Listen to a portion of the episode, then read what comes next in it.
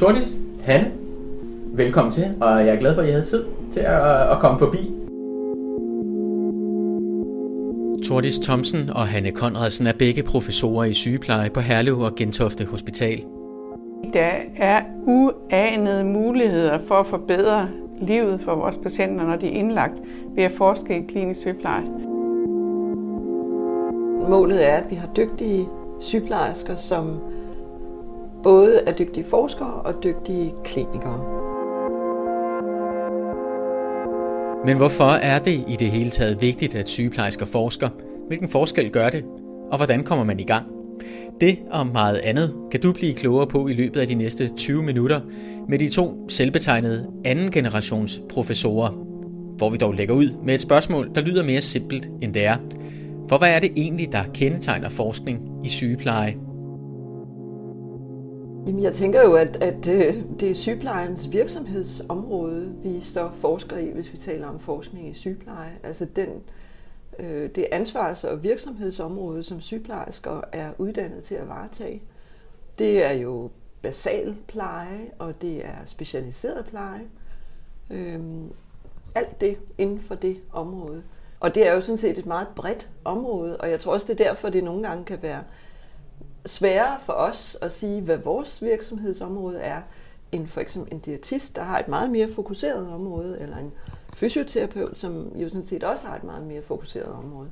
Og jeg tror, det er der, vi som sygeplejersker ofte kommer til kort med at beskrive vores, hvis vi skal sige forskningsområde, fordi det er enormt bredt. For mig så er det sådan, at øh, i hvert fald tre fjerdedel af sygepleje, det er jo generisk. Det er noget, som går på tværs af diagnoser. Det er, øh, og så er der noget, som er det specialiserede, som du talte om, Tordis, som er det relateret direkte til en speciel diagnose eller en bestemt situation, som patienten er i. Og jeg tror, det er det, der er med til nogle gange at gøre det svært at definere præcis, hvad det er. I mange afdelinger er der jo specialuddannede sygeplejersker, som samtidig er generalister øh, inden for, altså for eksempel spe, forskellige specialer. Så jeg synes, det er meget svært at, at pinpointe lige præcis, øh, hvad så forskning i sygepleje er karakteriseret af, fordi det kan være mange, mange forskellige ting. Ja, jeg skulle til at sige, det giver jo så også mange, mange muligheder, hvis man gerne vil forske inden for sygepleje. Man, I er jo så øh, på toppen af pyramiden, sådan rent øh, stillingsmæssigt. I er begge to professorer i sygepleje. Hvordan har I oplevet, at interessen for og fokus på forskning i sygepleje har ændret sig, hvis den har det? Øh, jeg, har, jeg oplever, at den har ændret sig meget i den tid, jeg i hvert fald har været. Jeg startede med at tage en masteruddannelse i starten af 2000-tallet, øh, og tog så en PhD efterfølgende, hvor det stadigvæk var sådan nyt, og der var ikke særlig mange og så videre. Men i årene fra jeg blev færdig med min PhD og til nu, er der jo sket en kæmpe udvikling i, hvor mange der både bliver uddannet på kandidatniveau og på PhD-niveau og går videre på postdoc og seniorforskerniveau. Så jeg, jeg synes, der er sket en stor, stor og meget velkommen udvikling, fordi vi i Danmark har jo på mange måder haltet efter for eksempel England, USA, Australien osv. i forhold til at uddanne os på, på sådan akademisk niveau inden for sygeplejen. Så jeg synes, der er sket en stor og meget øh, positiv udvikling på den front. Jeg plejer at kalde mig selv som tilhørende anden generations professorerne inden for sygeplejen, for det var den første generation, det var de der sådan helt tidlige, som øh, var meget teoretisk øh, bundet, øh, forskede i sygeplejens historie, eller forskede i, hvad er omsorgens kerne. Øh, og så kommer også, som jeg vil sige, øh, som er anden generations, den gruppe her, som mere øh, forsøger at linke teori og praksis, og det handler om øh, at have patienten i centrum. Og så efter os, der kommer tredje generations sygeplejeprofessorerne, og det er dem, der er 20 år yngre end mig, da de startede, og som for alvor vil kunne ændre noget i praksis. Øhm, men jeg vil sige, at, at linket af, altså afstanden mellem praksis og teori, den er blevet meget kortere, end den var. Og, og der er kommet en helt anden samspil mellem teori og praksis, som gør, at praksis er meget interesseret i forskning og interesseret i det evidensbaserede, og forskning er blevet meget mere relevant for praksis, øh, end den var før. Så på den måde har det, det har betydet meget for forskningsfeltet også, netop fordi det har ændret sig fra at være det her, øh, som meget var, hvad er omsorg, hvordan udøver man omsorg til at blive direkte linket til det, der foregår i klinisk praksis, hvilket forhåbentlig også betyder, at den her omsætning fra teori til praksis kommer til at gå meget hurtigere. Det håber jeg i hvert fald. Det er vel det, der er grundlaget for forskning, når man tænker på det nu, eller når jeg tænker på det nu i hvert fald, det er, på et eller andet tidspunkt skal det her komme patienterne til gode.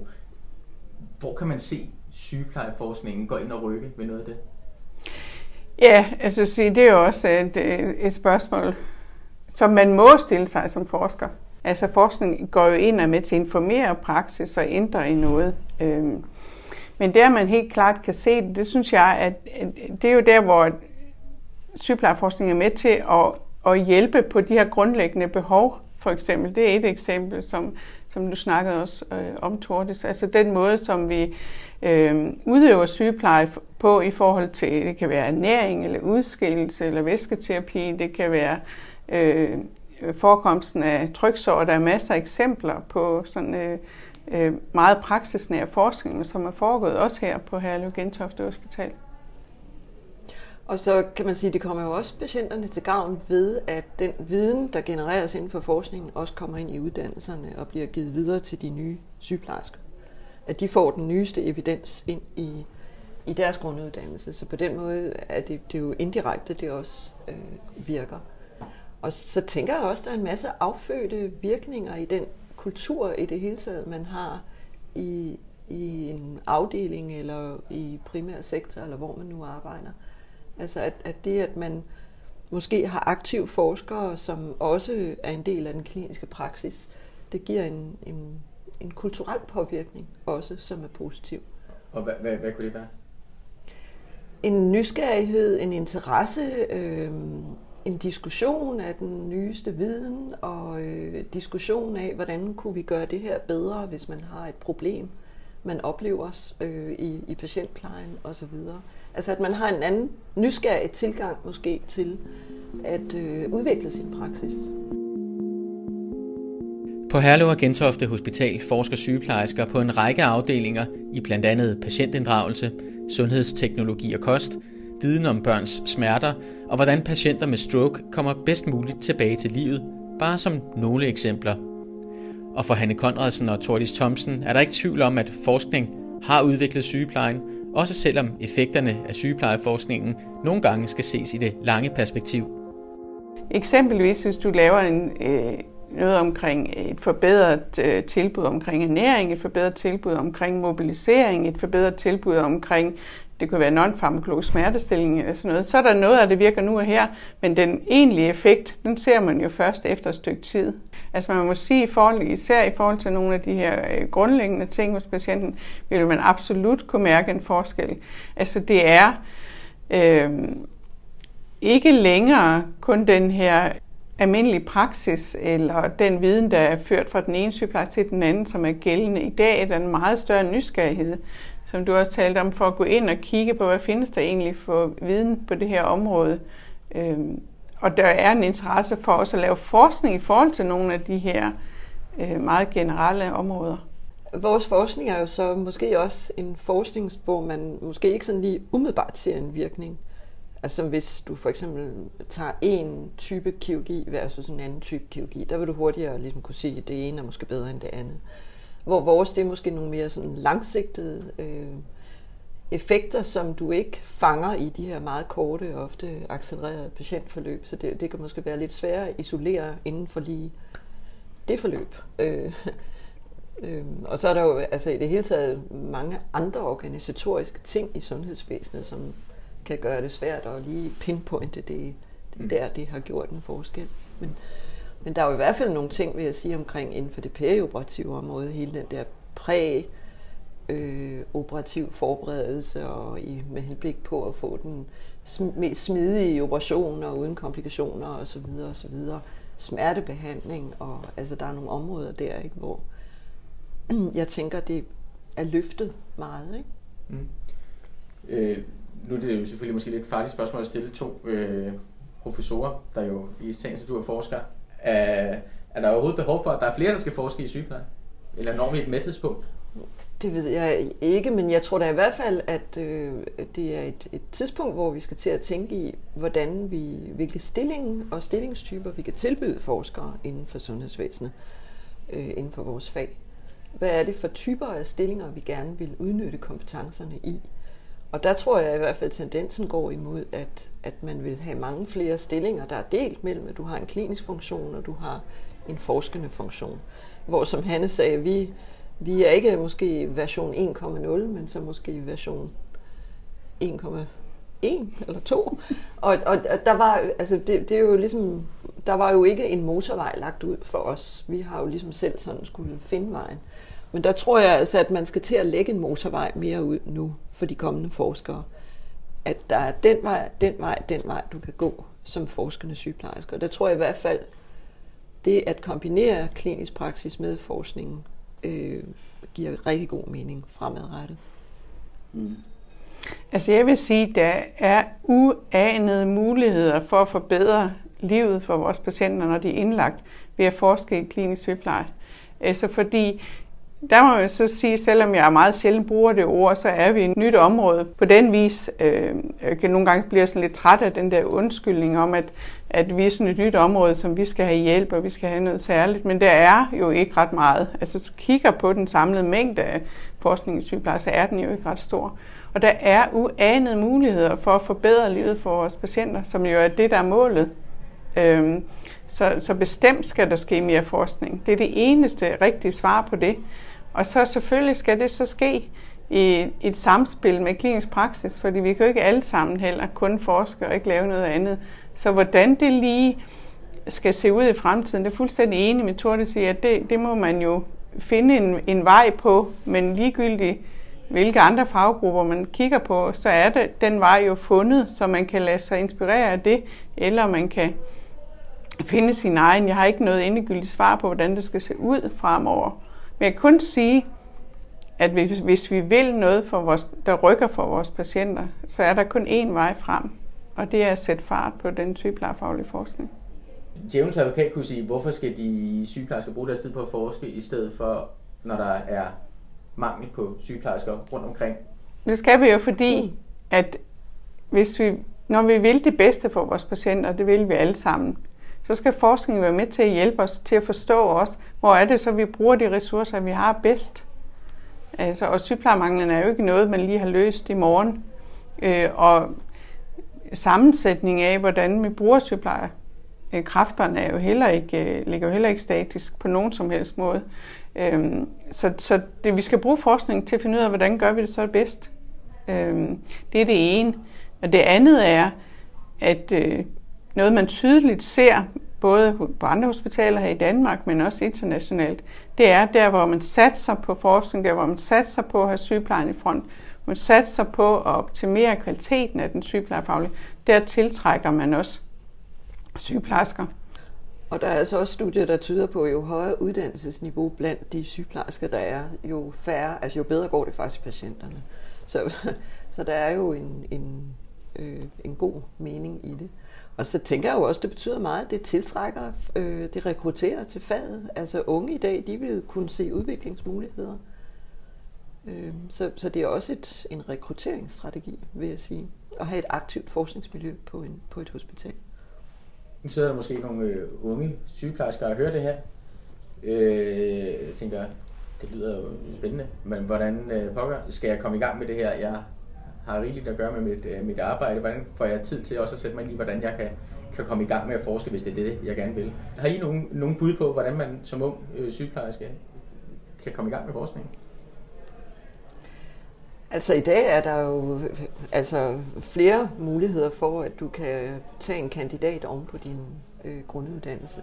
Så, så det er jo, der er mange muligheder i dag, vil jeg faktisk sige. Så hvis man har den spire inde i sig selv, og det drive, så er det bare med at, vil jeg sige, go for it. Øhm, og så ligesom søge råd og vejledning, og jeg tænker også, at vi har en stor rolle. For, for mig har det ofte været totalt tilfældige møder, der har gjort, at jeg er gået den vej eller den vej. Altså, jeg, jeg sad ikke her, hvis ikke jeg havde haft en underviser, der på et tidspunkt sagde til mig, at du skulle da overveje at lave en PhD.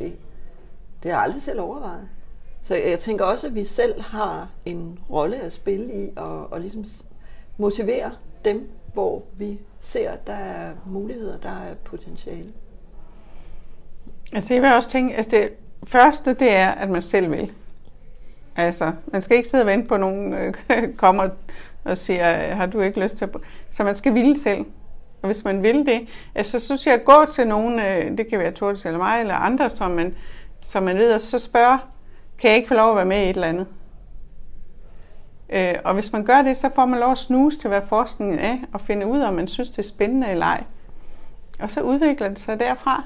Altså, øh, men, det, men det er den der indre vilje, det er altså noget af det første. Mm. Og en indre vilje øh, betyder også, at alt ikke foregår inden for arbejdstid. Og så, sådan bliver man nok nødt til at kigge på det også i dag. Det er den måde, man kommer i gang på. Fordi at presset ude i klinisk praksis er enormt stort, og alle har travlt og løber stærkt osv. Men hvis man tænker, at jeg vil gerne finde ud af, om det her det er noget for mig, så skal man, øh, så skal man ville det også. Ja, man skal være proaktiv. Og jeg vil også sige, at hvis man vil virkelig gå forskningsvejen, så skal man tænke meget tidligt i at lave nogle publikationer.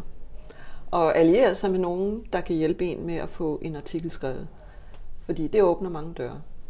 På den måde kan man sige, at kravene til det at komme i gang med noget aktiv forskning selv, de stiger også. Og det bliver sværere og sværere, konkurrencen er sværere og sværere. Det, det, den stigning er meget stejl lige for tiden. Ikke? Så øh, gå hen til nogen, som er i gang, spørg, kan jeg få lov at være med? Og lad være med at tænke på, om det her lige er det eneste emne i verden, der interesserer mig. Men vær åben øh, og være med, og så, hvis du vil, så skal det nok lykkes.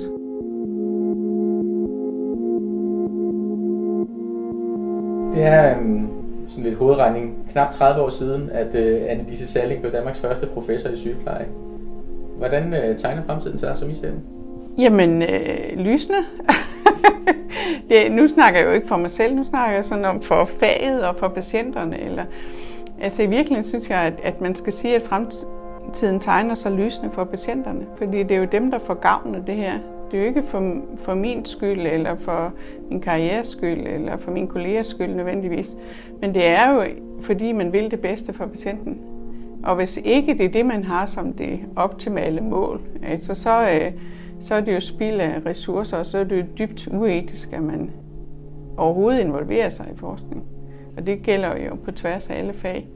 Øhm, men jeg synes, at jeg synes, det ser, fremtiden tegner lysende, og det, nogle gange kan det jo være svært at se det der lys midt i, i øh, sygeplejerskemangel og corona og krigen i Ukraine. Og, men, men jeg tror faktisk, at den tegner lys.